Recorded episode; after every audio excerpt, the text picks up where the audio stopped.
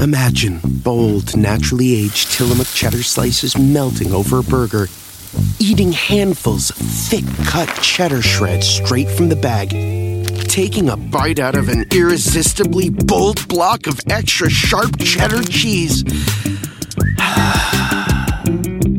We know you want to get back to streaming, but wasn't it nice to daydream about cheese for a bit? Tillamook Cheddar. Extraordinary dairy.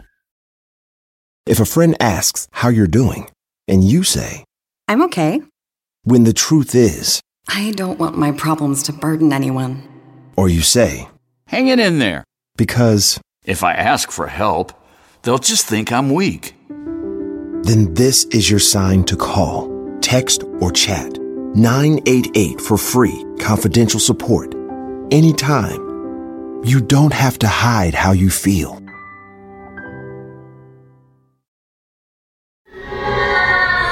Whether thou art a ghost that hath come from the earth, or a phantom of night that hath no hollow, or one that lieth dead in the desert, or a ghost unburied, or a demon, or a ghoul, whatever thou be, until thou art removed, thou shalt find here no water to drink.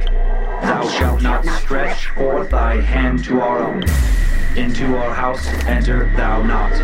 Through our fence break through thou not. We are protected, though we may be frightened.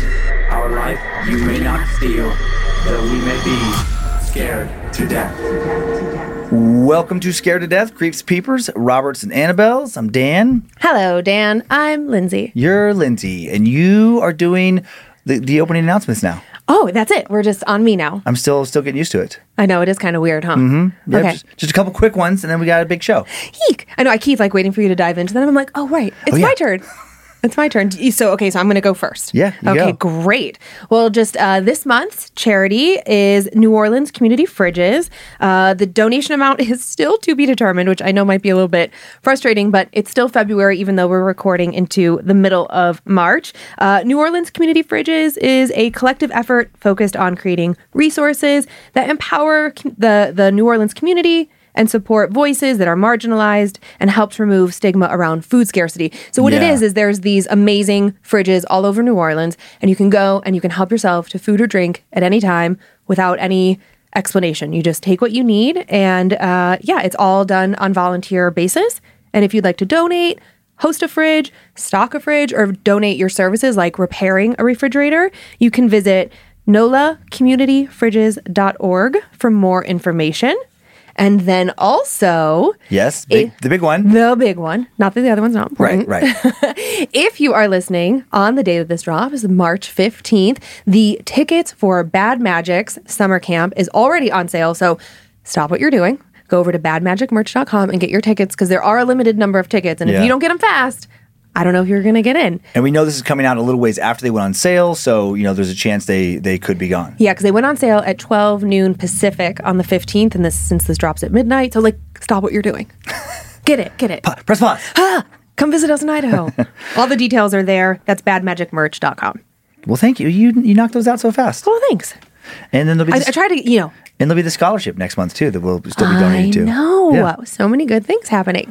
So what kind of stories do you have for us this week? Oh, what I have Ghosts, shadow people? What I have is a burp that I'm really trying to push down. Do you want me to share mine first while you figure yourself out? Oh, yes, please. Okay. I have two New England-based horror stories. A couple of areas with haunted origins going back to puritanical times. First, we're going to visit the Devil's Hopyard. It's a state park in Connecticut. Great name. Oh, I thought it was like a brewery. It would be a great name for a brewery, actually. Yeah, the Devil's Hopyard. That's great. You're welcome. So what may haunt the woods of this park at night? Has it been haunting that area for centuries? Fun, modern encounter story. And then next, we'll head to Portsmouth, New Hampshire's South Street Cemetery. So many entities seem to inhabit this area's extremely haunted space. Fun. And we will meet several. That's fun. Mm-hmm. I have an interesting twist on a doppelganger.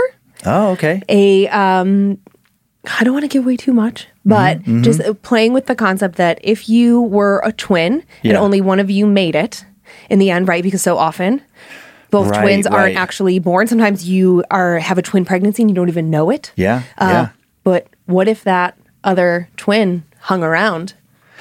Oh, and that reminds me very much of one of my favorite Stephen King stories, The Dark Half. Uh-huh. Which is, it's basically the premise of The Dark Half as well, where it's like sometimes like with the twin, one twin will absorb the other in the womb. Mm-hmm. And in that book, I mean, I say like spoiler alert. I guess spoiler alert, even though this book's been out for like 35 years.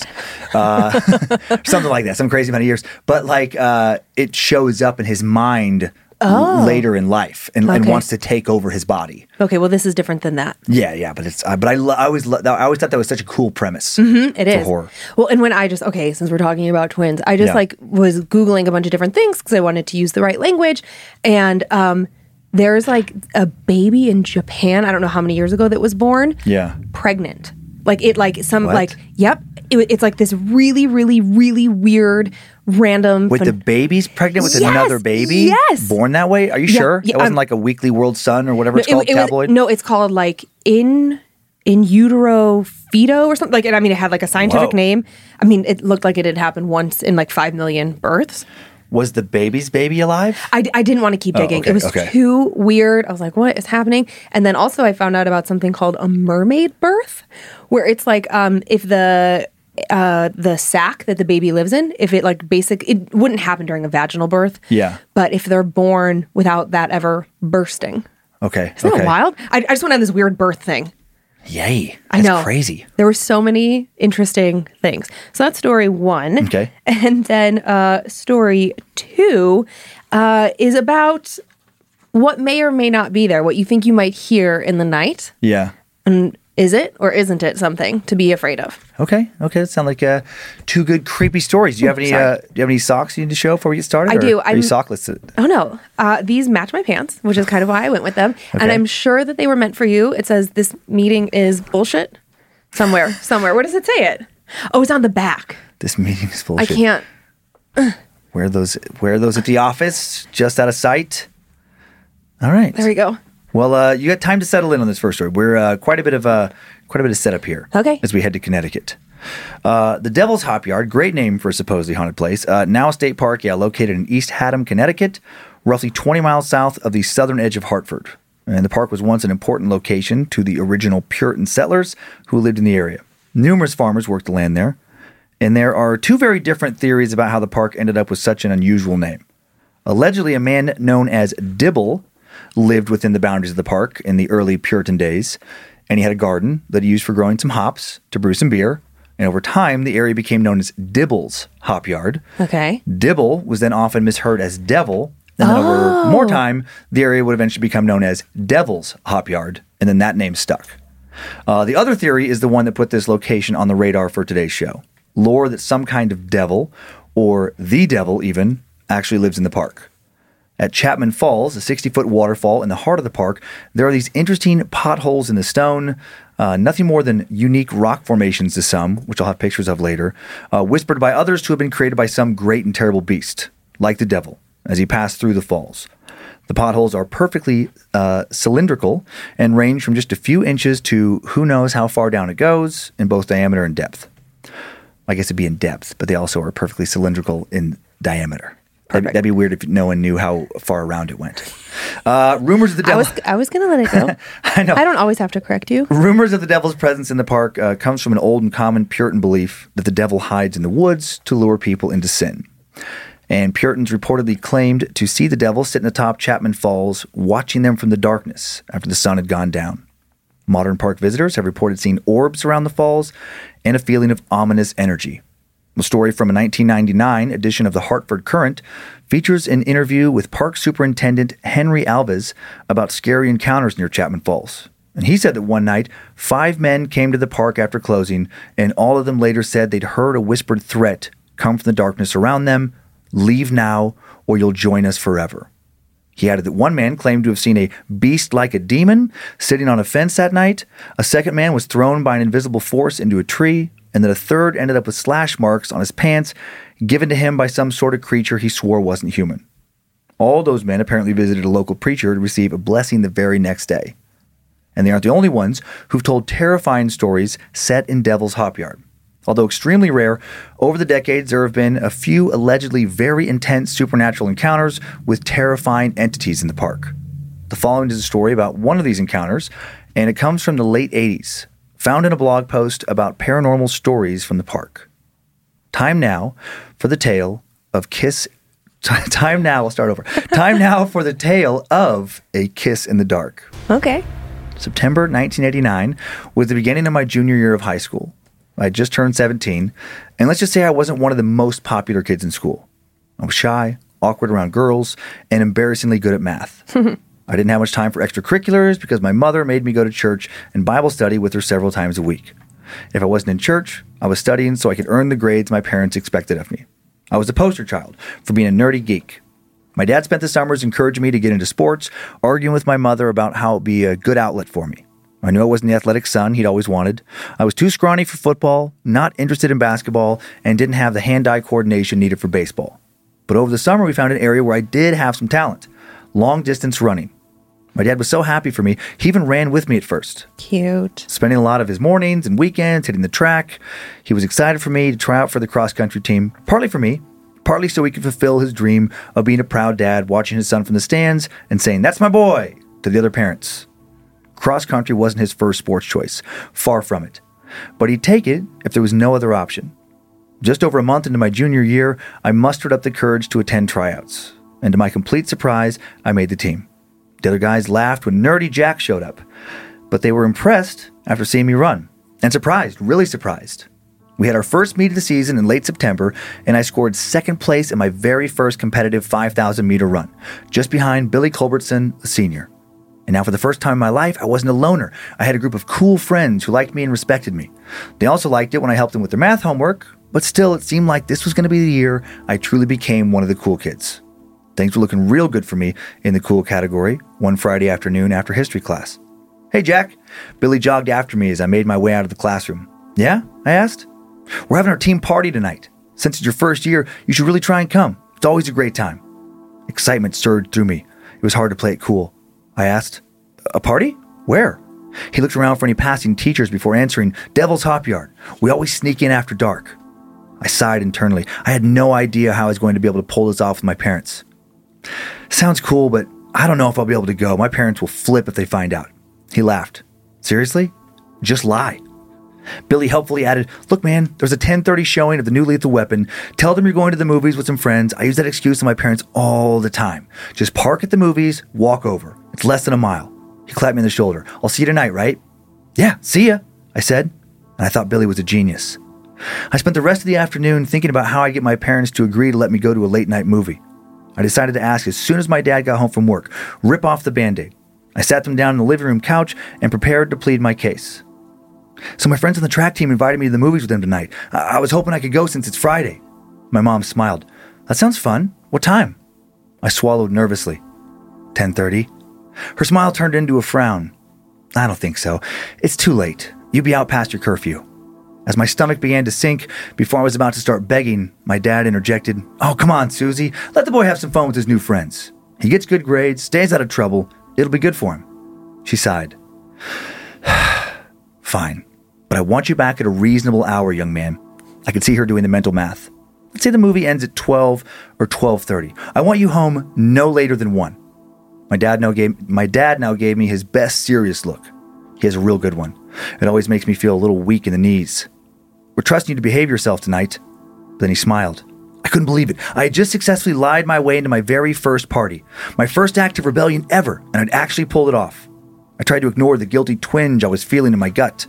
I left the house at 10, driving the beat-up little hatchback I'd purchased after a summer of mowing lawns. I parked at the movies, contemplating what the night might possibly have in store for me. Locking up my car, I abandoned the well-lit parking lot and started the short walk out into the woods. I knew where to go. I'd been to the park plenty of times before with my family when I was younger. According to Billy, the party was deep in the woods near the falls. I worried that the party might get too rowdy and the cops would find us. I'd be grounded for an eternity if that happened. But then I thought about how only nerdy Jack worried about things like that. Tonight I was going to be different, a new cool and carefree Jack. I heard them before I saw them. The sound of music playing on a boombox, laughing, a few girlish giggles, shouts of excitement. I felt a surge of excitement myself as I saw the glow of several lanterns just ahead. Billy spotted me first. "Hey, Jack!" A chorus of other voices greeted me, pulling me into the circle. Someone passed me a beer, my first beer. So many firsts. The party was bigger than I'd expected. The entire team was there, plus a few other guys I'd never seen before. And then there was the girls, at least 15 of them. I recognized a few of them as the girlfriends of some of my teammates, but most of them were strangers. I made it my mission to talk to at least one girl that night. If I could lie to my parents and sneak off to a party, I could talk to a girl, an attractive girl, hopefully without sweating too much or having my voice crack. I entered a circle of lanterns, chatting with some of the team about our upcoming track meet. I sipped the beer in my hand. Before I realized it, the bottle was empty. I definitely didn't care for the taste, but I was already starting to feel warm, a little lightheaded, in a good way. I decided to go back for another, heading towards the big red cooler near a large tree. And that's when I saw her. I didn't recognize her from earlier. I thought she must have shown up just a few minutes before. She was the most beautiful girl I'd ever seen. The lanterns cast a golden glow on her flawless pale skin. Her black hair flowed down past the dark, exposed skin of her shoulders in a sea of thick curls. She had high cheekbones, a perfect nose, pouty lips, and all the best curves. And she was standing alone, looking right at me. I stared back, imprisoned by her intense brown eyes. She smiled. Confidence now surged through me. Feeling brave in my alcohol-induced state, I dared to approach a girl I would have barely been able to make eye contact with a few months or weeks earlier. Her eyes were mischievous. They seemed to hold a promise of what I didn't know, but I wanted to find out. "Hey," I said, giving my best effort to give off an air of confidence. "Hello," she said. Her voice was, wow, it was so soft, so gentle. I was instantly mesmerized. "I'm Jack. I didn't see you earlier with the other girls." She smiled again. "I just arrived." I noticed that she didn't offer her name, but I ignored it. This girl could say anything, as long as she kept talking to me. Her voice was so pretty, I could listen to her talk all night. "Do you go to school with us? Play any sports?" "Yes, I attend school in town." I nodded. This was awkward. And not because of me for once. Her answers made it seem like she didn't want to talk to me, but her body language said otherwise. She was leaning towards me, making eye contact, smiling. Everyone around us was distracted. It was like we were invisible in our own little bubble. No one even glanced over at this beautiful girl I was talking to. I was surprised Billy hadn't tried to swoop in and make a move yet. We spent a while making awkward conversation. I asked her what she liked to do. She answered, "I enjoy walking in the woods." I asked her what her favorite movie was, and she just seemed confused and changed the subject. Suddenly she placed her hand on my arm. I noticed that I instantly felt lightheaded, drunk even, though I hadn't had a sip of beer in at least half an hour. "Would you like to go somewhere with me?" she asked, that mischievous glint in her eye again. It took me a moment to process her words. I couldn't believe this was really happening. What other first was I about to experience? Yes. Sure, I mumbled. She grinned, slightly too wide. "Come with me." She took my hand in hers and pulled me away from the circle of lanterns into the dark woods. "Where are we going?" I asked. "Over there," she answered, but never specified where there was. I didn't care too much in that moment. I would have followed her anywhere. I also still had the lightheaded feeling. I noticed that when she took her hand off me for a moment, it vanished. My mind was clear, but then as soon as she touched me again, I felt drunk and out of control. I ignored the confusion I felt. All that mattered was that a beautiful girl was talking to me in the woods for some alone time, taking me. We finally stopped once we were deep in the woods. It was dark, but the trees had cleared out overhead. The light of the moon glowed down upon us, illuminating her beautiful face. She pulled me to a nearby log, sitting close, knees and shoulders brushing mine.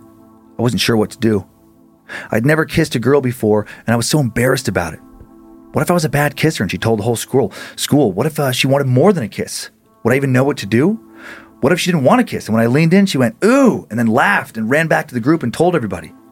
Panic started to overwhelm me, and then she placed a hand on my back. Instantly, I felt a strange calm come over me, my mind fogged. We sat there staring at each other for who knows how long. I was utterly hypnotized by her eyes.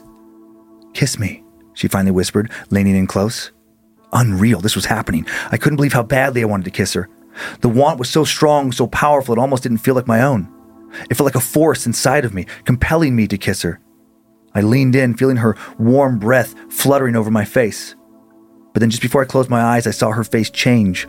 Her eyes turned from brown to pitch black, and a sinister grin split her face. I jerked back in shock. Her face changed back to the beautiful girl she was before now. Did I really see what I thought I'd saw a moment ago? She asked so sweetly, "What's wrong? Don't you want to kiss me?" The want was still there, screaming at me, "Idiot, a hot girl wants to kiss you. Do it." But my rational mind warned me that something didn't feel right. I scooted back further away from her on the log. I don't know, I answered. "Why not?" She sounded so sad, heartbroken, but the expression didn't reach her face. Her eyes were blank and different. I didn't even ask your name. She grinned again.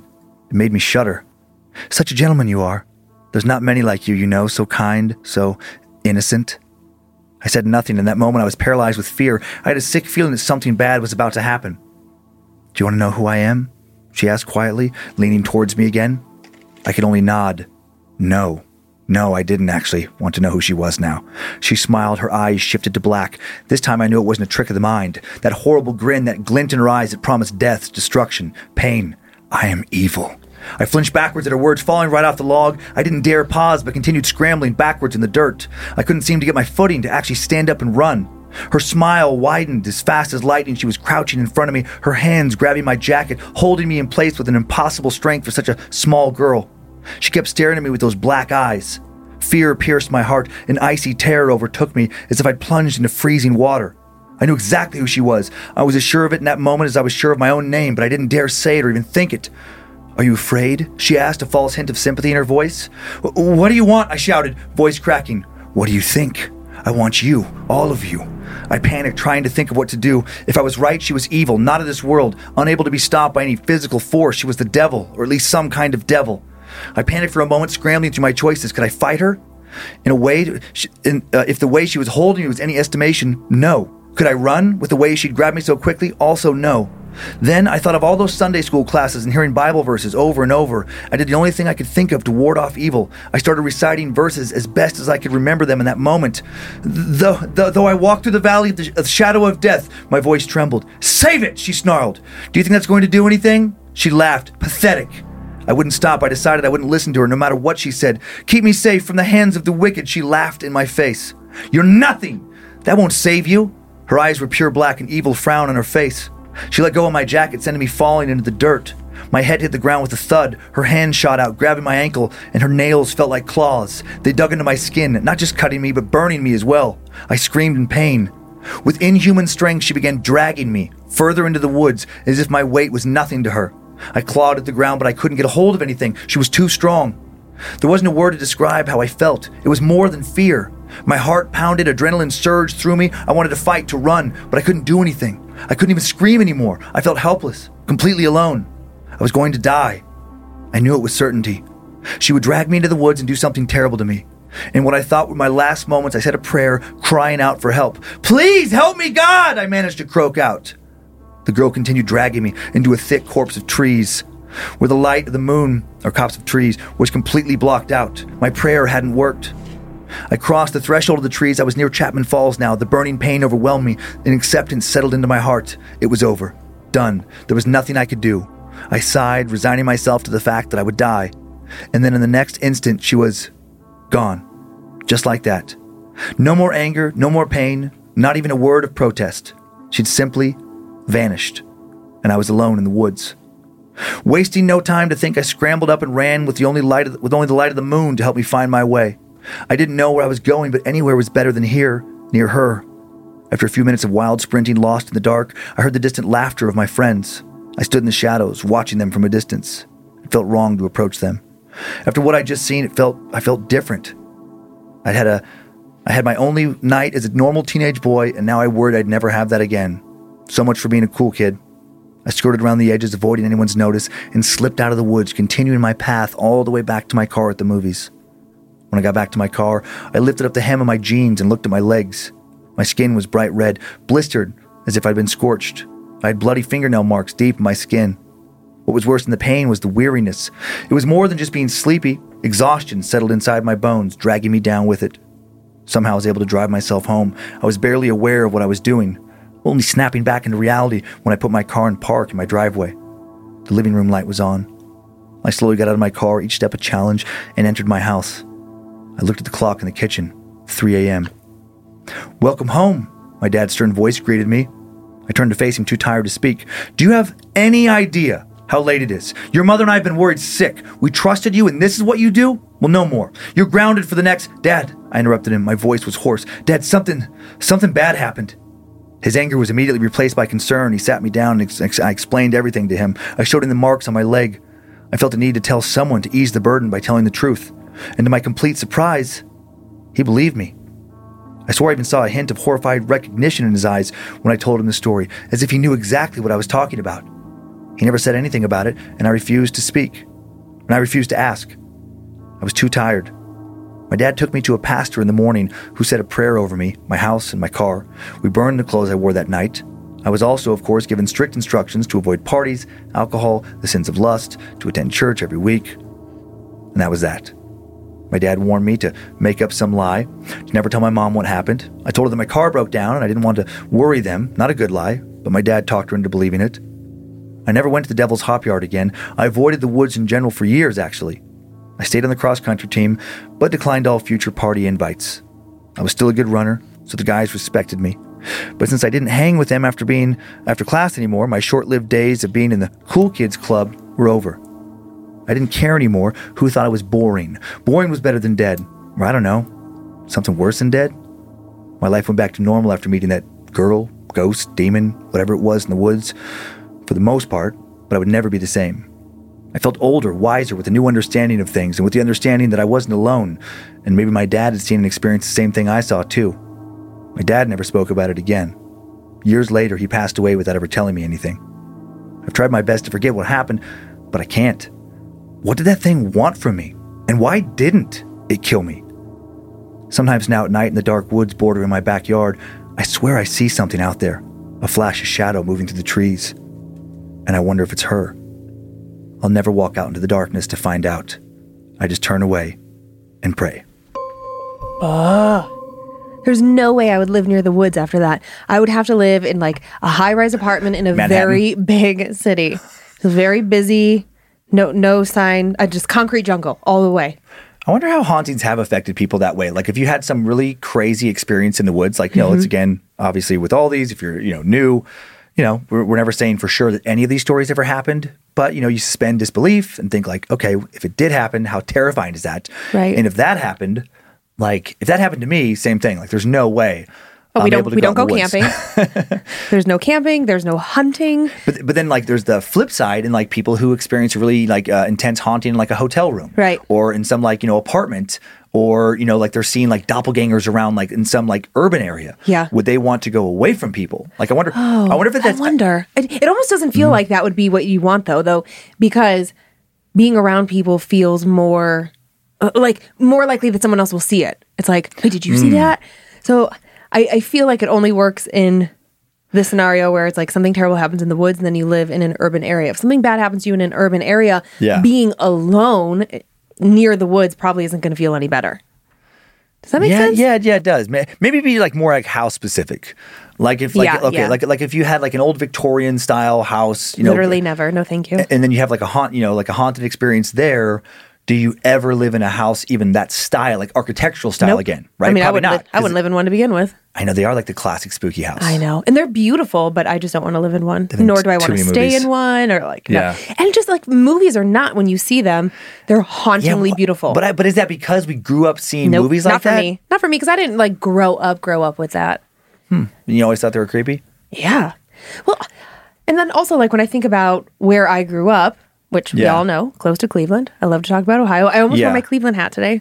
But there, like the part of town that I grew up in, there were not a lot of old houses, but where there were old houses, where, I don't know, like an hour from my house, and there were like rows of them in like expensive, uppity parts of town. Yeah. And they all felt creepy to me in that they all felt like cold. They were these big, old houses, and you never saw children playing in the front yard, right? Which probably was nothing. It probably had to do with like the time of day I was going or whatever, or maybe they were older people, like that doesn't dawn on you. But it just made me immediately think like, those houses are creepy. Why isn't there any life? Where is everybody? Like had nothing to do with horror movies, just my personal experience encountering those kinds of houses.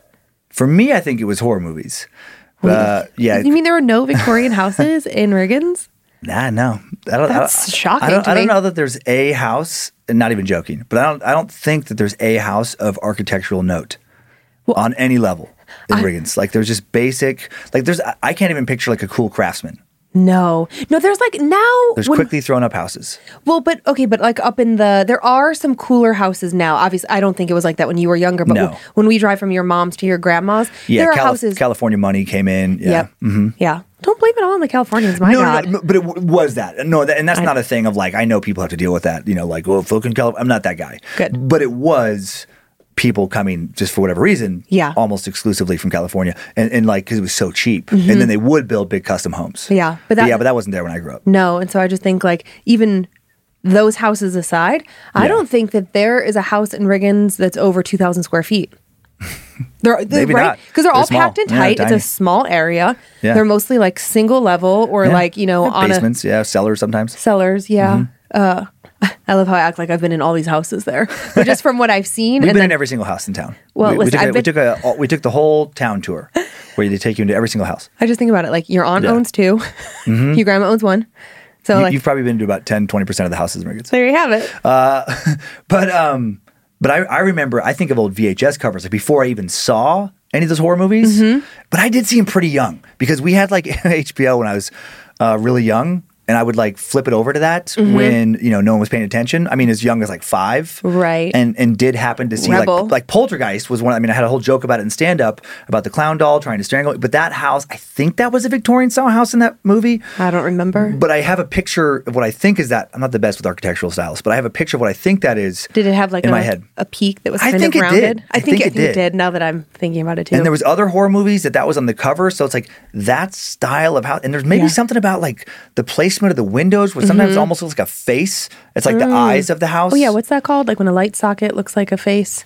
Oh, we talked. There's a term for that. I ask you this probably once a week, and we never remember. Yeah, well, we didn't have cable, and I really wasn't allowed to watch a lot of TV until like middle school. But you were still spooked by him, huh? Yeah, it's a creep. But again, I think it was more that like the houses always appeared to be vacant, even though I'm sure they weren't. I bet I was going at like 4:00 in the afternoon. Everybody was at work. Yeah, you know. Yeah. Okay. I got a couple pictures. Show me. This first one's Chapman Falls in Devil's Hopyard. It's beautiful. Actually reminds me of the metro parks where I grew up. Oh, yeah. And then this next one, one of those circular potholes around the falls. Oh, I get it. Okay. Yeah. Yeah. So there's the pictures weren't totally great. There was other ones, but we'd have to like zoom in and stuff. But it was just, there's just several little geographic features like that where just, little like sinkholes where you just like somebody drilled into the rock almost. Maybe they did. I don't think so.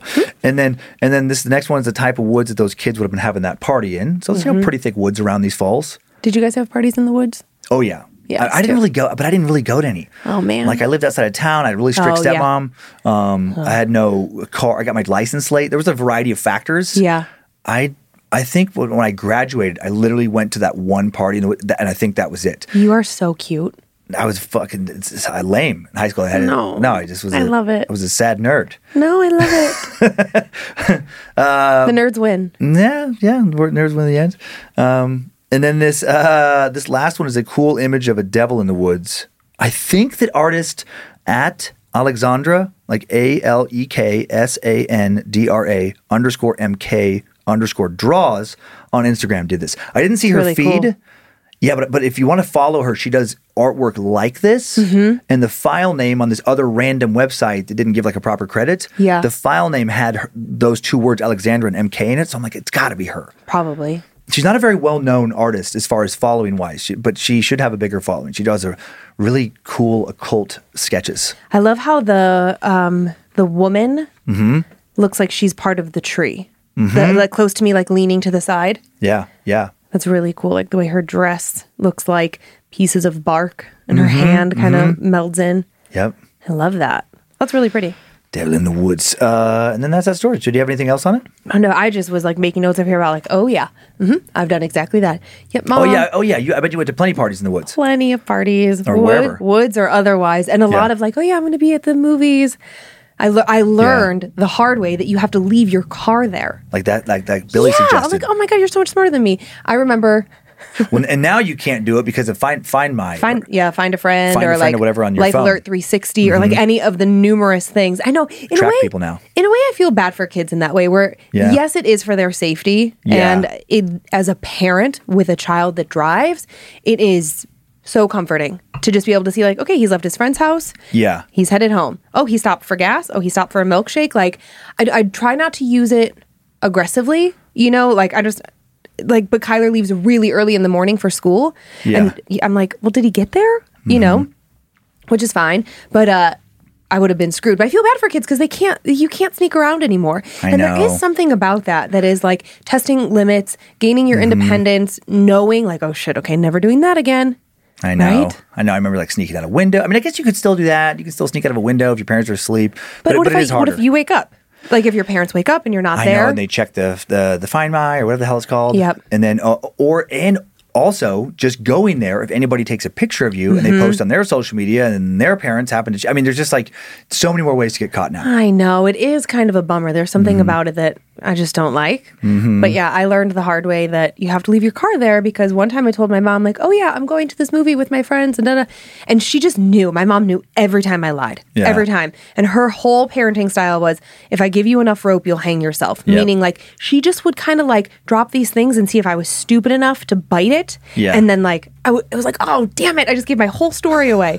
But I had like gone over, we hung out with this older guy and we'd gone to his apartment to drink, which was like wildly inappropriate because he was way too old to be hanging out with high school kids. And my mom was like, I remember you talking about this guy. Yeah, this guy. Yeah. And she was like, where were you? I'm like, I was at the movies. I mean, she caught me so hard, but I was so staunch in my lie. Oh boy. And she just was like, Lindsay, I went there and I was like, ah, shit. She's like, I went to Ridge Park Square. Your car wasn't there. I was like, fuck. How stupid was I? Kids think they're so smart. Are you ready to move on from an alleged modern encounter in Connecticut to an overview of numerous entities that all seem to haunt a cemetery in New Hampshire? Yes, please. Before we move on to more scares, we need to take a quick in-between story sponsor break. Summer is just around the corner. Who's excited? I know I am. With the warmer, sunnier days calling your name, the last place you're going to want to be is in your kitchen, cooking and meal prepping. Make your life easier with Factor's no prep, no mess meals. Factor's never frozen, always fresh meals are dietitian approved and ready to eat in just 2 minutes. Think of all the extra time you will get outside in the summer sun when you aren't wasting hours in the kitchen. I think I speak for everyone when I say that the summer is the busiest time of the year. We are all trying to cram in as many things as possible, from concerts to vacations and everything in between. With Kyler home from college and Monroe on her break too, I want to spend as much time as possible with them. And while I truly love to cook, the summer is the one time of year that I'm the least interested in doing that for 3 meals a day. So I lean on Factor to help keep me healthy and in step with my diet. I'm obsessed with the honey yogurt pancakes for breakfast, the pork al pastor for lunch, and the cilantro lime barramundi for dinner. So easy and saves me so much time. Head to factormeals.com/scaredtodeath50 and use code scaredtodeath50 to get 50% off your first box, plus 20% off your next month. That's code scaredtodeath50 at factormeals.com/scaredtodeath50 to get 50% off your first box plus 20% off your next month while your subscription is active. If a friend asks how you're doing and you say, I'm okay, when the truth is, I don't want my problems to burden anyone. Or you say, hang it in there, because if I ask for help, they'll just think I'm weak. Then this is your sign to call, text, or chat 988 for free, confidential support, anytime. You don't have to hide how you feel.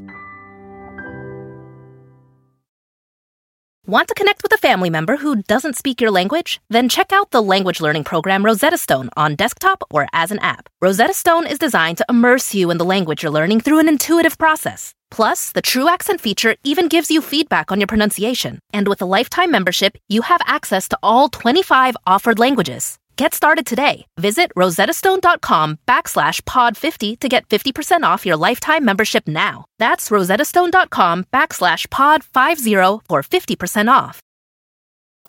Thanks truly for listening to these sponsored deals, Creeps and Peepers. It always helps the show if you use their savings codes and landing pages. You save money, and we keep getting sponsored. Yay. Did I say landing pages or landing gauges? I don't know. Your words are a little jumbled. Landing pages. It could be either or. Gauge your landing. Little bit of time, not a lot, to settle into this one. At the intersection of South Street and Sagamore Avenue in Portsmouth, New Hampshire, is one of the largest and most haunted cemeteries in the state. What was once 5 smaller burial grounds have combined to form one large cemetery, Point of Graves Burial Ground, more commonly known as South Street Cemetery. And bodies have been buried here for just over 3.5 centuries. The oldest of the graveyards has been in use since 1671. That year, Captain John Pickering II agreed to donate half an acre of land for the city burial ground. He gave the land on the condition that his cows could still graze there. Can't say I've ever seen cattle wandering to and fro amongst some tombstones. Must have been quite the sight to see. Elmwood Cemetery and Proprietor's Burial Ground were added in 1831, followed by Harmony Grove in 1847, and then Sagamore Cemetery in 1871. And today, South Street Cemetery looks beautiful and serene, at least during the day, has a distinct park-like atmosphere. The various grounds showcase headstones of many variations, from sarcophagus-like monuments to classic Victorian tombstones. One even has a winged skull decorating it. At night, of course, is when the ghosts and other, perhaps more malevolent creatures are said to come out. Time now for the tale of the lost souls of South Street Cemetery. Perhaps the most infamous ghost is the one said to be the spirit of Ruth Blay. Provincial laws in 18th century New Hampshire required capital punishment for almost 600 crimes, including burglary, treason, abortion, and concealment. In addition to being a burial place, South Street Cemetery once served as a hanging ground for some of these convicted criminals. In the 1700s, if a woman was to become pregnant out of wedlock, her whole life could and typically would be turned upside down. On top of harsh social stigmas that often too often equaled essential banishment from being part of her community, she'd likely lose her employment, probably incur fines, and often be physically punished as well. Under his eye. Mm-hmm. The good Puritans. Those God-fearing folk were often an evil bunch far scarier than the witches and demons they feared. Concealment was a common practice for women who had nowhere to turn. Single women who'd gotten pregnant would often hide their pregnancy for as long as possible, and they would sometimes abandon their newborn baby in a place where they thought hopefully someone would find it and take care of it. But that didn't always happen. Sometimes these babies weren't found until it was far, far too late, and then they died alone from neglect and exposure to the elements. A situation entirely avoidable when you stop worrying about the wrath of an angry God who may or may not exist, and you instead focus on compassion for men and women who undoubtedly exist. But a compassionate world was not the one Ruth Blay was born into. In the spring of 1768, the 25-year-old was residing in Southampton, New Hampshire. She was well-liked amongst the locals and spent much of her time teaching their children and working as a seamstress. She was single and poor, and after some sort of secret love affair, she became pregnant. She successfully carried her pregnancy full term. No one had any idea she'd been carrying a child. No one knows where Ruth gave birth, but we have to imagine she labored alone, without help, guidance, or any hand to hold. Fuck. Then on June 10th, 1768, she buried a tiny body beneath the floorboards of an old barn where she taught her students. She would later claim her child was stillborn, and maybe it was. Probably was. We'll never know for sure. What we do know is that unbeknownst to Ruth, 5-year-old Betsy Pettengill, one of her students, and a few other children were playing nearby and, hearing Ruth's sobs, happened to peek inside, witness the burial. They reported the crime they'd witnessed. Local constable Isaac Brown quickly arrested Ruth. She was taken to his home where she would remain until she'd healed from childbirth. Then she was transported to Portsmouth. Once there, a rushed trial commenced. Ruth was found guilty by an all-male jury on September 21st, 1768, of not just concealment, but also the murder of a newborn baby she again claimed was stillborn. She was sentenced to hang by her neck until dead, and the judge made sure the sentence was quickly carried out. Some residents of Southampton thought her sentence was too harsh, especially when news came out after the trial that the baby was likely stillborn. Ruth's supporters begged for a reprieve, but she would receive none. Ruth's last day of execution was denied on December 23rd, 1768. Ruth Blay was hanged at South Street Cemetery, December 30th, 1768. Sheriff Thomas Packer didn't want her death to interfere with his normal time for eating lunch, so he pushed Ruth's execution up by an hour. Despite screaming and protesting from both Ruth and the crowd, he had her executed before noon. And then a few hours after her execution, a horse messenger came, obviously far too late, to deliver a full pardon for Ruth directly from the governor. Shit. The townspeople were furious. A mob stormed the sheriff's house that night, burned an effigy of Sheriff Parker outside. They also hung a sign saying, apparently quoting his cold words, "Am I to love my dinner, this woman for to hang? Come draw away the cart, my boys. Don't stop to say amen. Draw away the cart." Ruth was buried in an unmarked grave near the pond. As you enter the cemetery from the north, near the spot the gallows once were, you can see where she was buried. No headstone marks the spot. Visitors who pass by often say they feel an overwhelming feeling of grief near Ruth's final resting place. Some have even claimed to have seen an apparition, said to be her ghost, wandering around through the cemetery at night as if lost. Additionally, cameras seemed to constantly malfunction around the site of Ruth's buried remains, and then go back to working normally once the visitor leaves the area. Some have even seen two orbs of light floating around the grave, which they believe are the spirits of both Ruth and her child. And Ruth's ghost is not the only restless spirit in the South Street Cemetery. It's like a tongue twister for me. South Street Cemetery. South Street Cemetery. Far from it. So many entities seem to roam this old collection of burial grounds. A few witnesses have even claimed to have seen a full army marching on the eastern side of Cotton Burial Ground, which was once used as a military training ground. And others, while they haven't seen this army, they claim to have heard them marching through the cemetery. Still others have seen the spirit of a little boy, about 7 or 8, sitting on one of the branches in a grove of trees on the south side of the pond. Unlike most spirits, this apparition often appears to be very, very human and alive. He's always seen wearing tan trousers, suspenders, a dark shirt, and a paperboy-style hat. And his face is streaked with dirt, as if he's just been playing outside. Shortly after being spotted, he typically disappears quickly, one of the more elusive spirits of the cemetery. Just inside the entrance to the cemetery, some have also said they've seen the spirit of a 20-ish-year-old woman dressed in early 1900s clothing. She has blonde hair and wears a simple dress. She never seems to frighten anyone, instead giving off both a positive energy and an air of sadness. Hopefully her origin story, not nearly as tragic as Ruth Blay's. There was the spirit of Elizabeth Pierce, a young woman who died in 1717 and was buried alone. Numerous visitors looking at her grave have stated they've heard footsteps approaching them from behind, and that these footsteps seem to follow them around until they leave the cemetery. There are also 2 child's graves in the cemetery, and many people who've stopped to read their names have said they felt an intense amount of grief, not their own, but from some foreign presence. And something I can't ever recall hearing about before, supposedly there are 2 tombstones that glow some nights, right across from the pond. There are no streetlights reflecting off the stones that would cause them to appear lit. These graves are said to glow an unnatural green color, even on nights where the moon is hidden by clouds. One witness posted about how they stood in front of the peculiar glowing tombstones one night, and then a dark specter approached from the woods and made its way towards her. She described wanting to flee, but being rooted to the spot where she stood.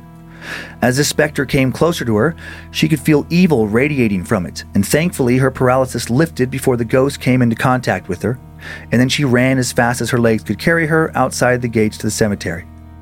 Turning back quickly when she made it to her car, she was relieved to see that the entity had not followed her, but instead stood right behind the glowing graves, where, not to her relief, it seemed to watch her.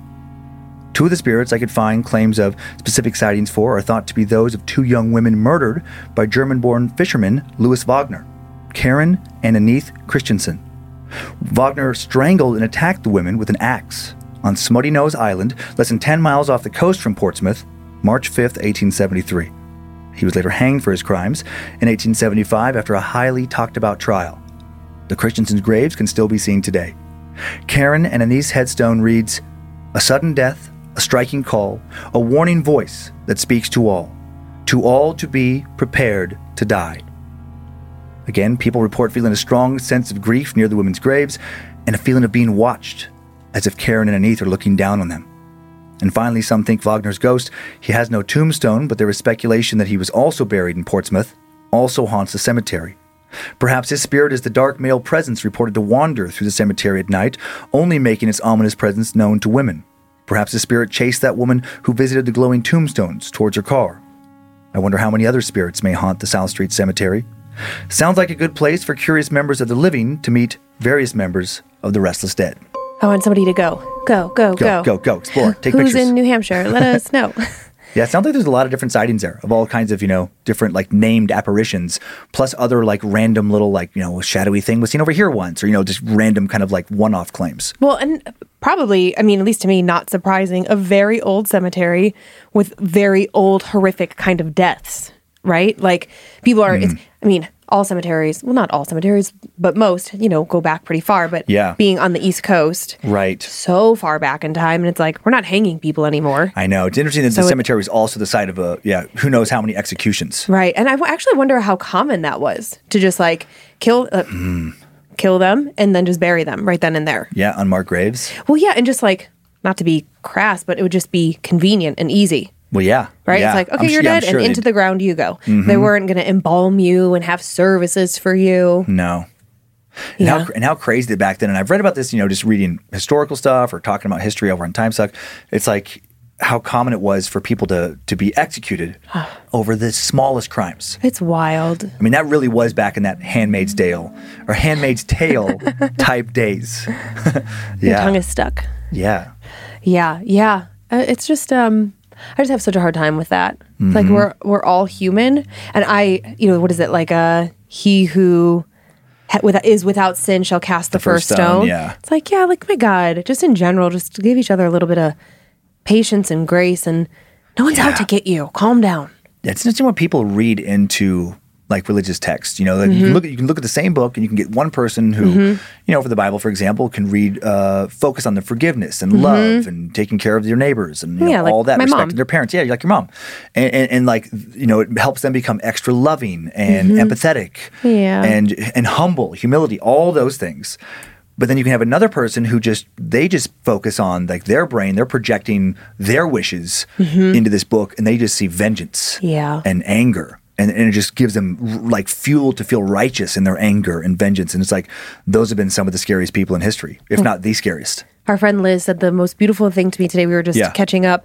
And they're not religious, but they're not religious. They mm-hmm. Kind of dip their toe in the Protestant. Episcopalian church. Yeah. And their son has a lot of questions about Jesus and death and, you know, all like a really common thing, especially for little kids, where once they kind of hear about it, they're like, mm-hmm. wait, how does that work? And somebody at their church told him that there is no heaven, there is no hell. Like, when you die, it's just about your bond and your belief and love of Jesus. And I just thought that was so pretty, because it's like, it doesn't have to be like heaven or hell, like it's great or it's awful. It's like, or it's just about this relationship that you have with this greater power. Yeah. Which generally you don't hear that kind of language coming out of a church. I was like, okay, good on your church. And it's a church of like mostly old people. Yeah. Which I thought was like, it doesn't have a young congregation. And I don't know if that's normal for Episcopalian churches in general or just this local one. That would have never happened at a Catholic church. I'll tell you that much. No, there's, But, you know, even within, not to get into big religious discussion, but like, you know, there's variants within the orders of the Catholic Church. I'm just thinking of my church. Yeah, yeah. I'm just thinking of how I grew up. It was like, Jesuits, you know, they're very liberal, actually. I know. It's a while that I went to a Franciscan high school for 2 years, and it was way more chill than my 9 years in grade school. Nine years because kindergarten. I probably said it before, but like the Jesuits at Gonzaga, many of those priests were so chill. Yeah. I often was wondering, I'm like, are you even religious? Like, they would just say, come to your parties? Yeah, they would show up at parties and stuff. They were super cool. I love it. But they also, like, I had, you know, like, I was a very inquisitive student and would talk to them. No, you? After class and things. And a few of them, I just walked away being like, I don't even think they're Catholic. Like, I'm like, why are you living in the seminary and you're a priest, but I don't think you even believe this? Like the way I thought they should believe it. Right. Interesting. Well, I think that's like where I have always had a, that was a snap, sorry. I've always had a fascination with the Jewish culture, because not that every religion has extremism in it, so don't take this, you know, as the be-all, end-all, but my experience with my friends that are Jewish and my experience of, like, working at a Jewish temple, at a school at a Jewish temple, it's like, it was just always encouraged to learn, to ask questions. And I would be like, I would have the same feeling. I'm like, are you sure you're a rabbi? Because I swear you just told me to question everything. Yeah, yeah. Which is such a beautiful thing. Mm-hmm, it is. Anyways. A few pictures. Oh, sorry. And then on to your... This first one is just a picture of the South Street Cemetery during the day. So it is, you know, looks like a park-like atmosphere. I feel like that's an apt description. Just another picture of the South Street Cemetery during the day. Yeah. And then this... definitely old. You can, you know, by like the rope chain, rope. Oh, yeah. The way those you don't see that now. Yeah, true. And then this is the graves of the Smutty Nose murder victims, Karen and Anethe Christensen. I did not like the quote that went on their headstones. Yeah, it's pretty dark. But I could see people who were murdered. I know, but I could see where the people burying them, like their parents probably, were like with their headspace, with their daughters just out, like abruptly in this very peaceful, tranquil little island where no one ever got killed. Yeah. And then there was these two murders, you know, like this guy just went nuts. I know, it just sounds like, be ready to die. Mm-hmm. I was like, it's like, well, you never know when it's going to be you. Might be you next. You know, they're probably in that headspace. Yes, that is true. And one last one, just a nice creepy cemetery at night photo that came up in one article about the South Street Cemetery. I do love cemeteries. Mm-hmm. The classic raven on the tombstone. My dad and I used to explore cemeteries all the time. Mm-hmm. They're beautiful. Yeah, they can be. Yeah, they can be. Yeah. I mean, they can be during the daytime, and at night, maybe not so much. Different kind of beautiful. Yeah, well, I think my days of exploring cemeteries at night are probably over, unless I'm intoxicated in some capacity. Unless you're running from a, I don't know, monster. Oh. You have to go through a cemetery. Well, I just meant like if we wanted to take a late night stroll after a few drinks. Probably not going to. Cemetery's not going to be top choice? No, I'm just saying if I was going to stroll a cemetery, I would need some sort of intoxication. Okay. You see what I'm saying now? Mm-hmm. Might make it worse, though. True. Might make my imagination jump all over. Mm-hmm. Who knows? Let's find out. One can never tell. I haven't been in a cemetery in a while, so let's not test it out. Okay. Okay. So just a little bit of a heads up, and we'll give a trigger warning, I think, on this episode in the description. Just I don't mean this to sound like condescending in any way, but like miscarriage and like stillbirth, that's like can be very traumatizing for a woman. I did not give my warning earlier. No, I'm going to put it in the episode. And this just has the talk about miscarriage. And so listen, like I've never birthed children, but I have miscarried a baby, and it is one of the most horrific things. And it's just a weird thing where like it just hits you when you least expect it. So I just wanted to give a little like, hey, if you need to take care while listening, you do that. And now onto a doppelganger with a twist. Okay. So yeah, I hadn't ever considered this as an option of like, okay, in utero, twin pregnancy, one child makes it, the other doesn't, which is fairly common that, you know, one twin, I think it's like once you get through the first trimester, then I think you're kind of on the more like, okay, but you know, it's a harder pregnancy. It's hard on the female body, yada, yada, yada. But I never thought about like, well, could that spirit baby come back? Yeah. And I certainly wouldn't entertain it as like a doppelganger. That wouldn't occur to me. Or is something pretending to be.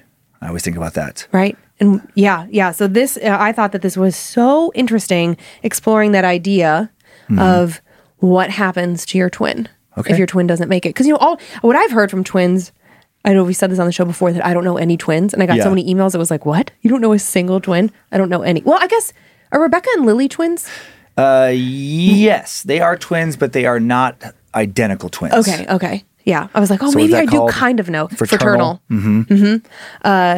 But yeah, I don't know a lot of twins, but the ones that I like read about or hear about, they have this like really intense connection. Yeah. And when only one of the twins makes it to life, I think that they, well, from what I read, because I just did like some quick reading, it's like they can feel like phantom pains of like feeling like they're missing something, sort of like if you were to have an amputation of like weird. Right, because they're connected in there and...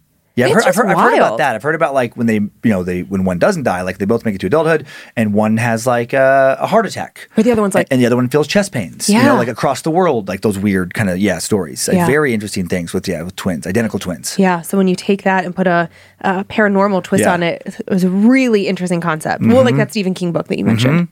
Well, let's see what's going on with our friend. Hello from Australia.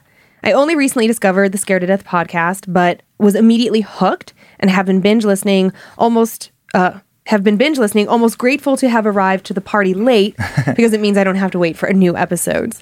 Thank you. And I love that when I find a show that's been out for a while, I'm like, oh my God, it's complete. Yeah. I love it. Yeah, I get to start to finish.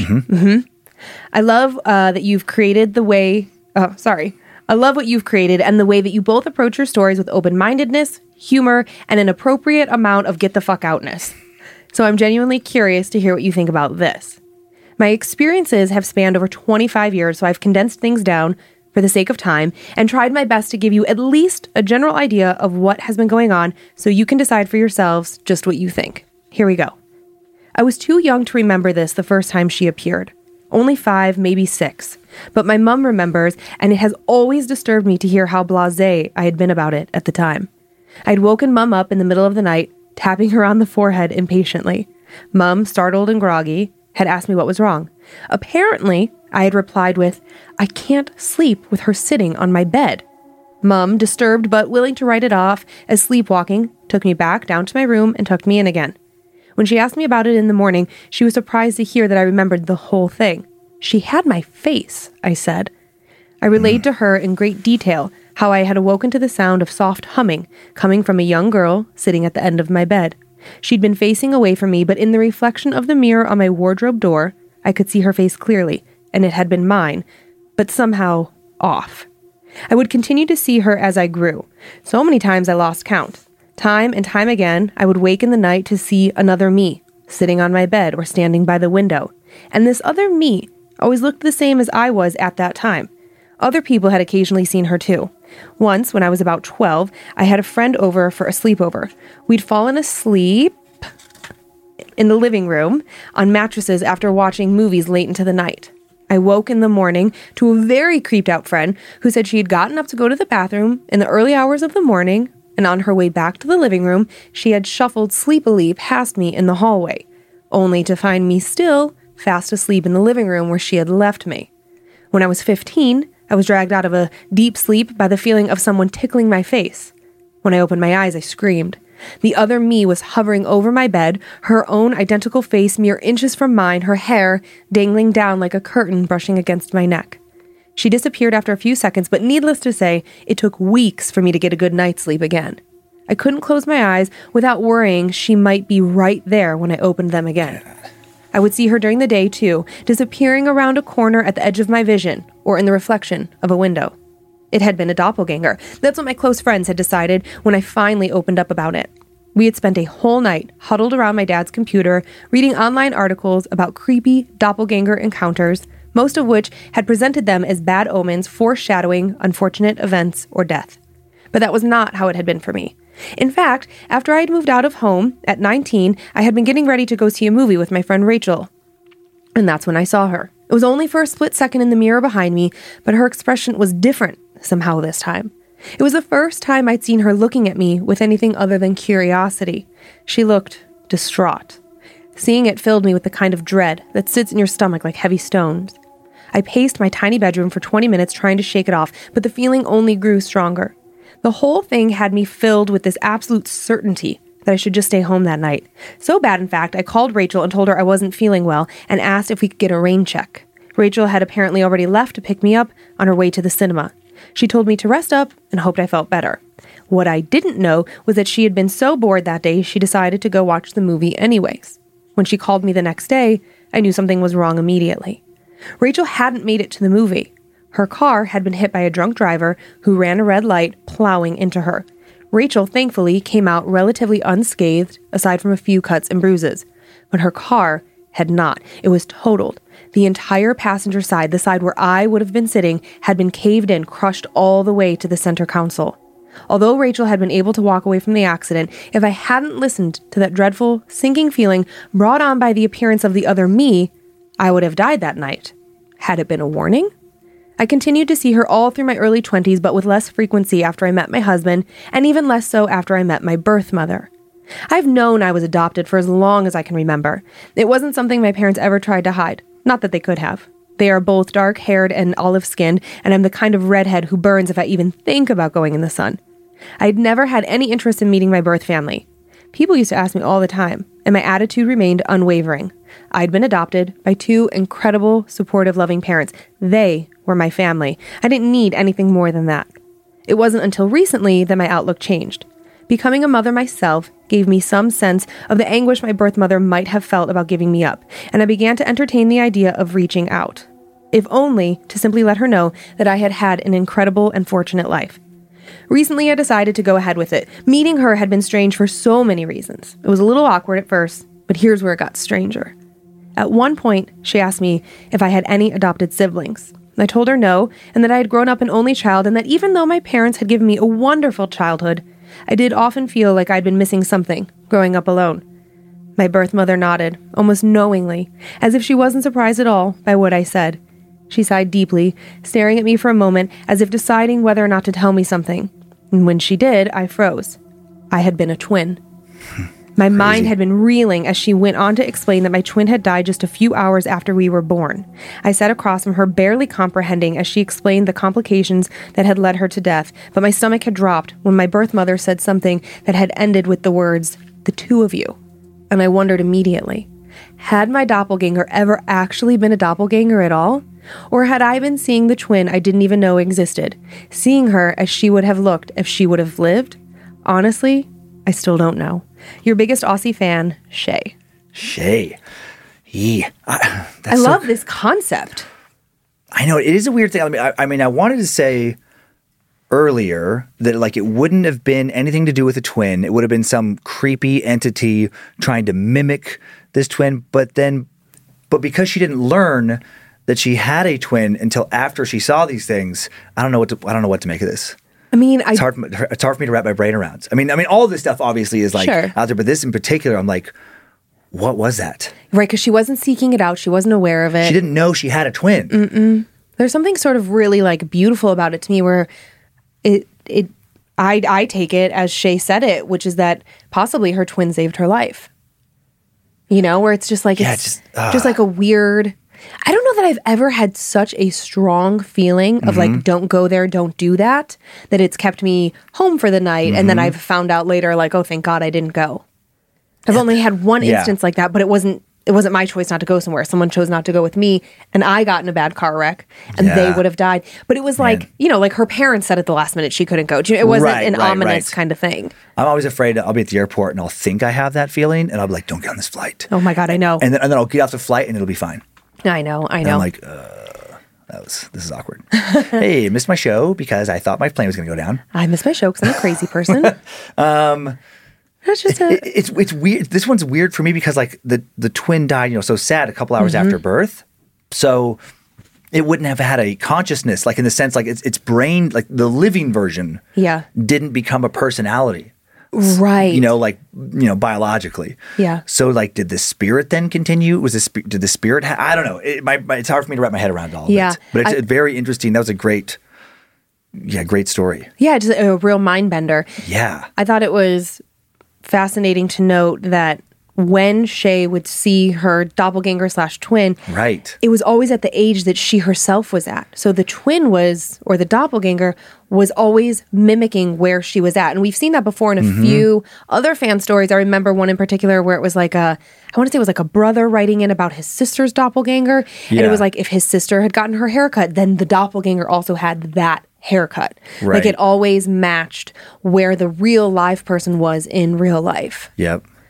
Because it would be different if I had a doppelganger from a young age and the doppelganger aged out at like 15. And now I look like this, and what I look like at 15 is very different.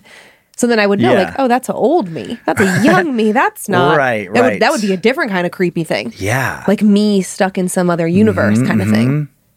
Yeah. I don't know. I just thought it was a good it was a great one. Yeah. What if you found out tomorrow that you were a twin? I know that would be, and that's just a separate part of the story, just outside of any kind of paranormal aspects.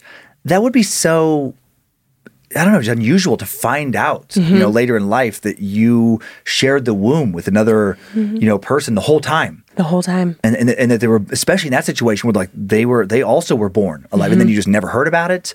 And I wonder if her adoptive parents, I'm assuming based on their transparency around her being adopted, I'm assuming that they didn't know that there was another baby. Right. Yeah, probably not. Yeah.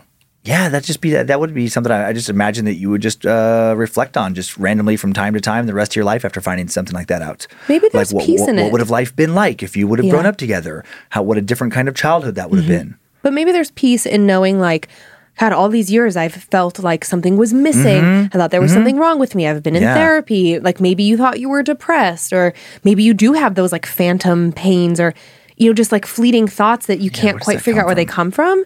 So maybe for her there was peace and like, okay, so I'm like, this is something I can point to. Yeah, what is that? I mean, that is such a weird thing, that quote-unquote, it's a twin thing. You know, when people say that, like, I get it in some contexts, like, you know, you finish each other's sentences because you've been around each other your whole lives. But the phantom pain thing, and there's numerous stories you can find, you know, from on the web from around the world and throughout history of, like somebody, you know, one twin loses an arm and the other one all of a sudden their arm hurts. And just like what I described earlier, that doesn't make sense with what we know of science right now. Like, where the hell does that come from? I don't know. Such an interesting connection. But some things just can't be explained. I know. I know. That's what I love about this show. I know. Well, and just like in life, like, take all the paranormal out of it. Just like the idea that some things are just inexplicable. Like, Monroe and I were driving to school today, and like, she has her period and then, like, I'll get mine. And I was telling her that I was just at the doctor, and he said that is the biggest old wives' tale, that women don't sync up. There is no scientific proof. Really? But he said that it is so widely believed that in med school,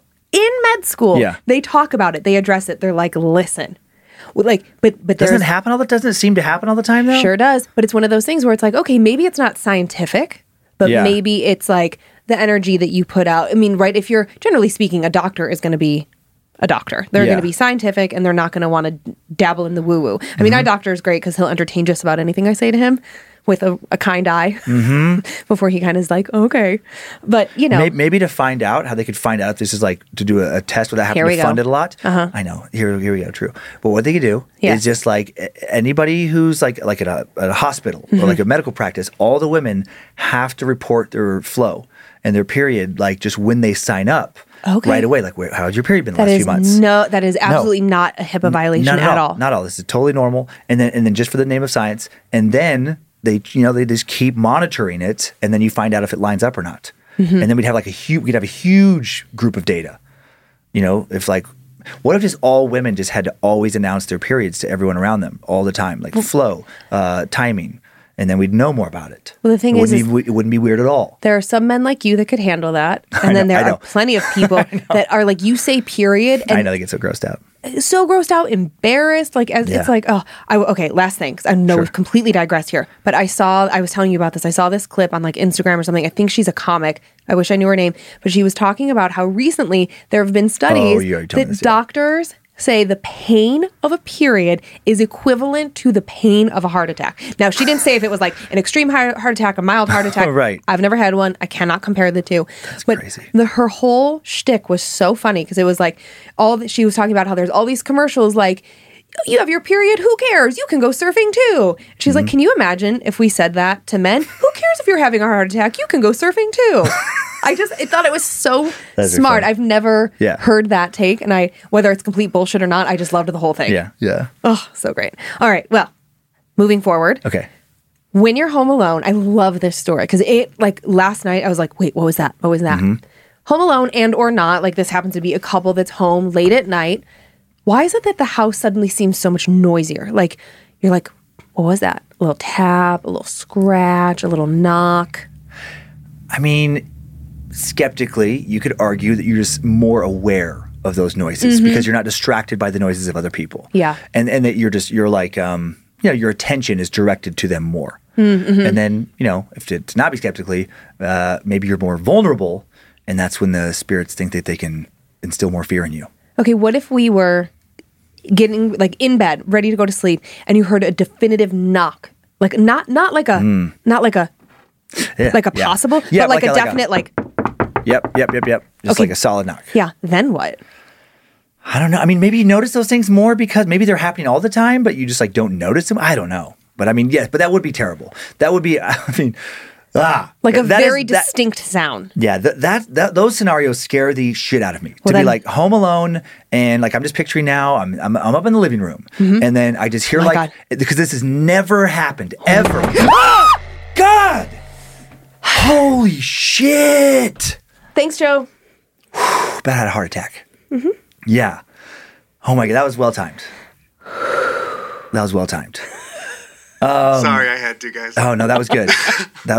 I hope you're crying laughing out there because that was really good. We're both having a good time out here. Ooh, yeah. Well, I felt that all the way in my knees, if you know what I mean. That would be kind of a funny way to die, actually. Like if I did have a heart attack, like a massive one, and then just die. Like, how did he die? Like, get scared on a podcast. But like if that Joe's like, you can't sue me. You cannot sue me. It was all in good fun. If that happened when you're home alone, like from the basement. Oh my God. Like Jesus Christ, that'd be terrifying. A definite knock at the front door.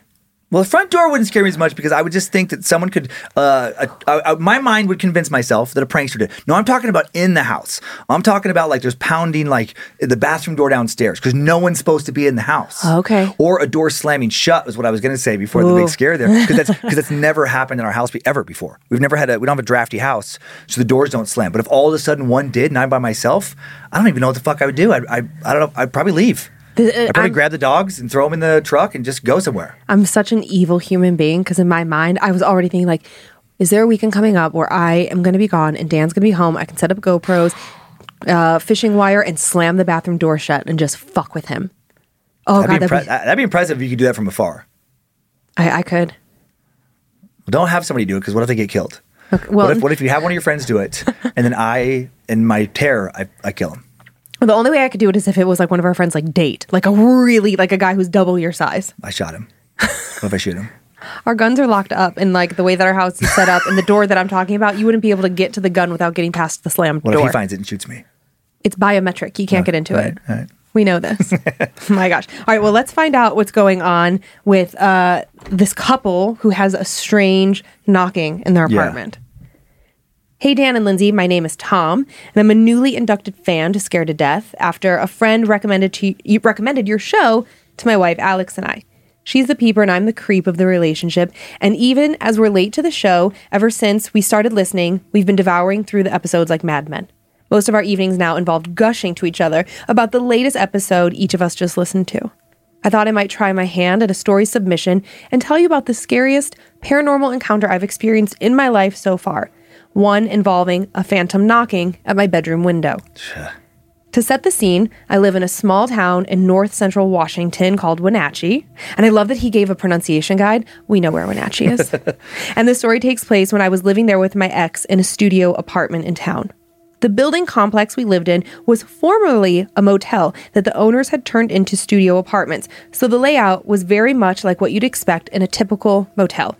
A single room and bathroom, one door as an entrance, and a large, full-size window near the door that spanned most of the outside wall. There were a few apartments next to us, some above, and that would give you the proper idea of where we were living at the time. Kelly and I had been staying up late, about midnight, watching some movies from bed, when suddenly we heard an intense banging at the window near our front door. Boom, boom, boom. The banging was loud and urgent, like someone desperately trying to get our attention. It scared the hell out of us since the blinds were closed and we hadn't been expecting visitors, so we had no idea who'd be knocking on our window so late at night. I went and looked out the peephole. No one. I peered through the blinds to see out the window. Still, no one. Finally, I cautiously opened the door to look outside, but there was still no one there. No one to the right or to the left, no one outside the second story of the apartments above us, not even anyone running off as a potential ding-dong ditch. There was simply no one. A little spooked, I returned to the apartment, locked the door, and tried to reassure Kelly it was probably just someone banging on a neighbor's window and that I just hadn't seen them. Kelly let herself buy the excuse, but even I knew it probably wasn't true. That banging sounded like it had been directly on our window, and we had thick walls that would have made it really difficult to hear through. But for our own sanity, we told ourselves that's what happened, and we let it go. We turned off the lights and settled in for the night, but part of me knew it wasn't quite over yet. I just had a feeling in my gut that whomever or whatever this was wasn't done with us. I asked Kelly to switch spots with me on the bed for the night, since hers was the one closest to the door, just in case something happened again and I needed to move fast. And happened again it did. No sooner that we had gotten settled into bed than the banging on the window came again, louder this time and pounding even more frantically than before. Boom, boom, boom, boom, boom, boom, boom. Like a flash, I leapt out of bed, unlocked the door, and flew out to try and catch the person banging on our window, but in true horror fashion, there wasn't a single goddamn person outside. All the lights in all the other apartments were off, and I was all alone outside, standing in the silence of the night. For a long while, I stood there dumbfounded. It had to have been less than a second that I was at that door, so there was no way that I would have not seen or heard this person running away after banging on our window. But I was the only one there, now left with this creeping feeling that we were no longer safe in our apartment. Kelly and I got our things and left to stay at my parents' house for the night. Get the fuck out. All the while unsure of who or what had been knocking at our window and why. Eventually, we did return and had no more incidents, but you better believe we got the fuck out of that lease ASAP. I'm so proud of you guys. Yeah. I've never had anything like that happen again, but there is one last postscript to this story that I didn't consider until I was retelling this story to my wife to see if it merited inclusion as a listener story for your show. Something I didn't realize until just now.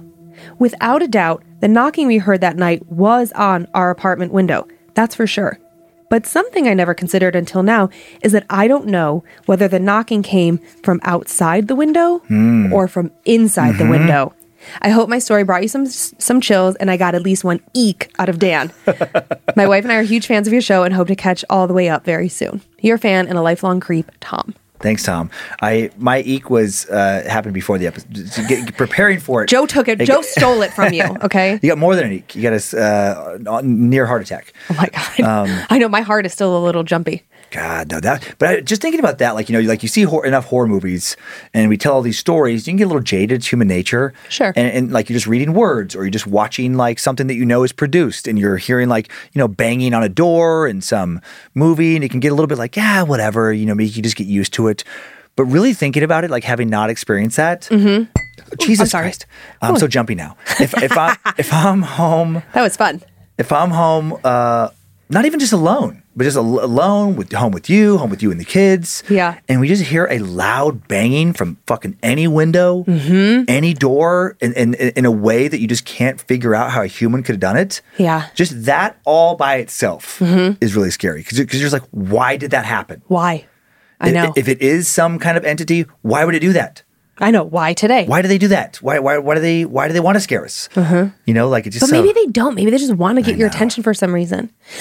The idea that I don't know that I've really seen this explored in a horror movie, but you watch more than mm-hmm. I do.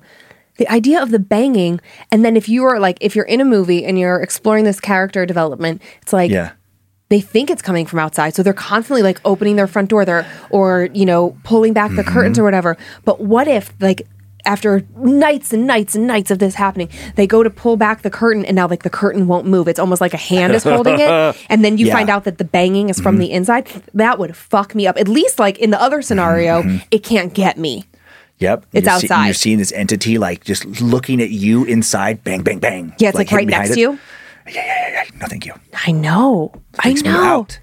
It's so creepy. Remember the footsteps by our back patio door? Yeah. Mm-hmm. But we think those were from the guys who sealed it. That's what I tell myself. Well, right. But then why wouldn't they still be there? I don't know. That's what gets me. Because it's we've had it resealed, right? I mean, that's what happens with cement. So I understand now concrete, that it could be no longer there. I'm guessing that's how it works. You power wash it and then you reseal it. But it only showed up once. It was when we very first had it done. I remember because Rihanna used to house it for us, and she saw my post on Instagram and she was like, "Tell me you have made this up." And I was right. Sorry.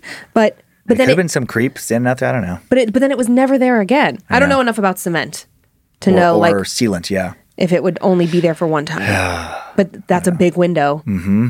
And if somebody was yikes.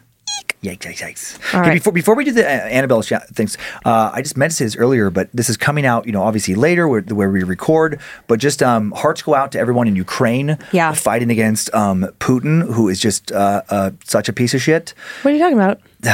But just it is so inspiring how the mm-hmm. Ukrainian people, they're the fierce defense of their land mm-hmm. and how their president actually actively fighting. And did you see Miss Ukraine is on the front line? Oh my God. No, I didn't. That's amazing. That's I know. But what an amazingly strong, inspiring people. Yeah. And so, we'll be donating to them in the future. Yeah. We're just trying to figure out what is mm-hmm. the appropriate. Yep. We'll find all that out. Not what's appropriate, but where can we have the most impact? Yeah, absolutely. And a lot of people from around the world, the way the world's come together. Mm-hmm. And I know because of worries of, nuclear World War III, no one else is, as of this recording, sending in troops to help the Ukraine, but everything but, mm-hmm. and just coming together against Putin and his evil regime is awesome to see.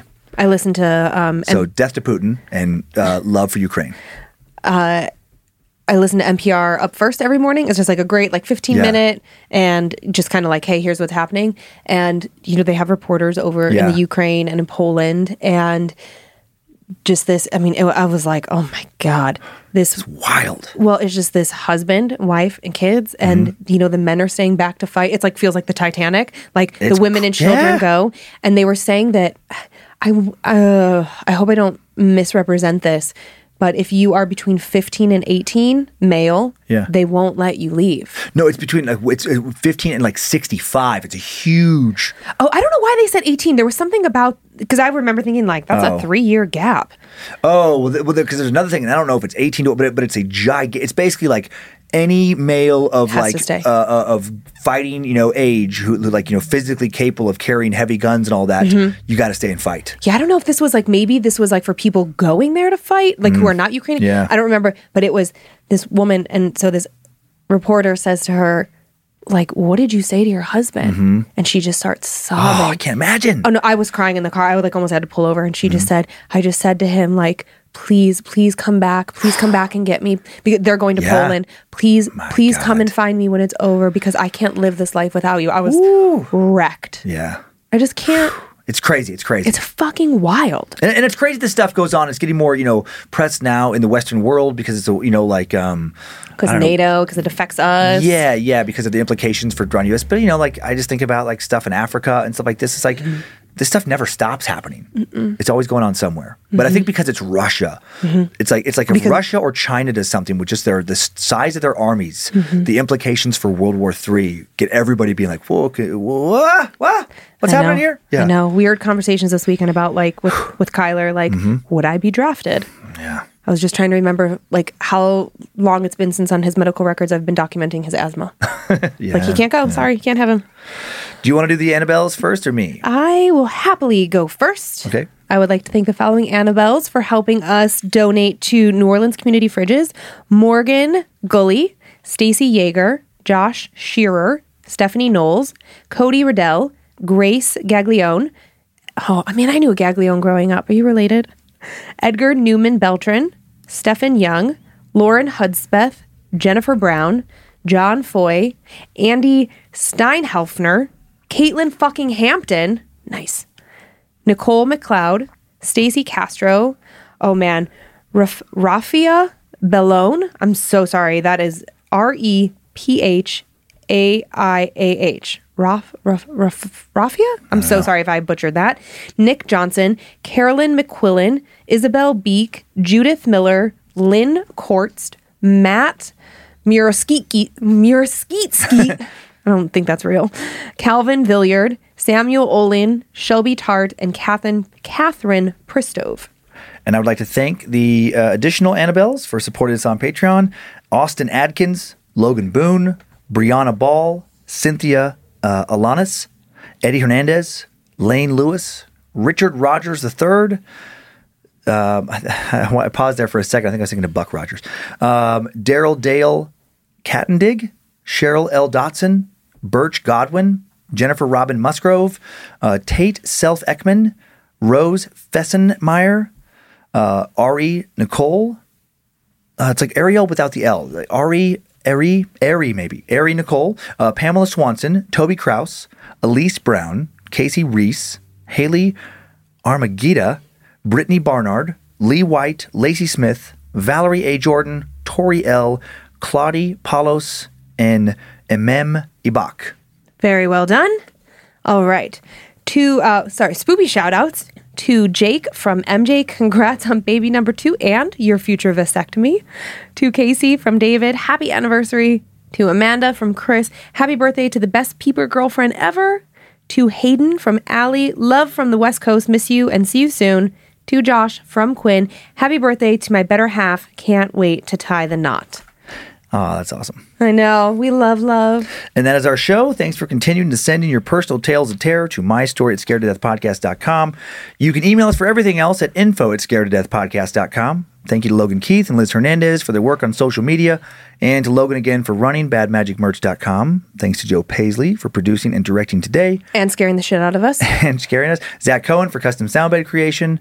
Heather Rylander for organizing the My Story emails. And to book editor Drew Atana for helping format the listener stories you hear each week. And thanks to producer Olivia Lee for finding the first story I told this week about the Devil's Hopyard, and Sarah Finch finding the second collection of tales about the South Street Cemetery. Follow us on Facebook and Instagram if you want even more content at Scared to Death Podcast. We have a private Facebook group, Creeps and Peepers, with over 18,000 members. Holy Hades. Now, for horror-loving members. Thanks to Liz Hernandez for moderating that. You can subscribe to Bad Magic Productions on YouTube.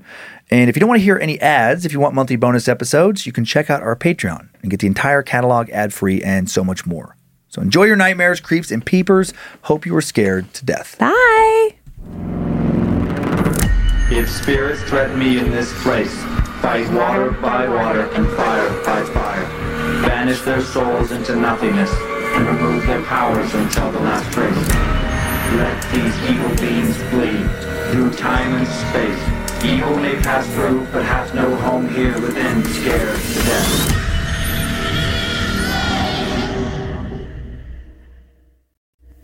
Bad Magic Productions.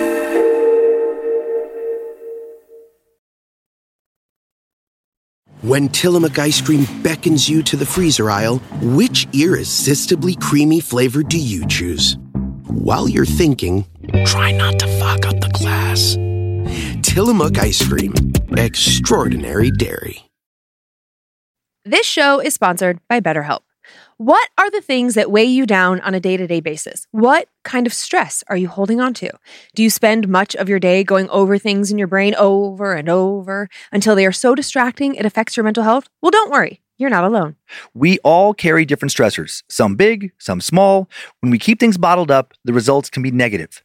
Therapy is a safe space to get things off your chest without fear or judgment. It's a place to work through what is heavy on your mind and heart so that you can feel lighter and happier.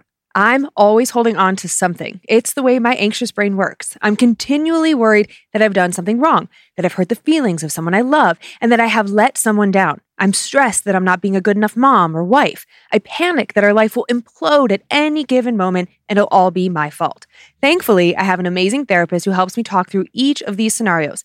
After each and every appointment, I feel lighter, happier, and more capable of showing up as my most authentic self. Get it off your chest with BetterHelp. Visit BetterHelp.com/scared to death today to get 10% off your first month. That's BetterHelp, HELP.com/scared to death.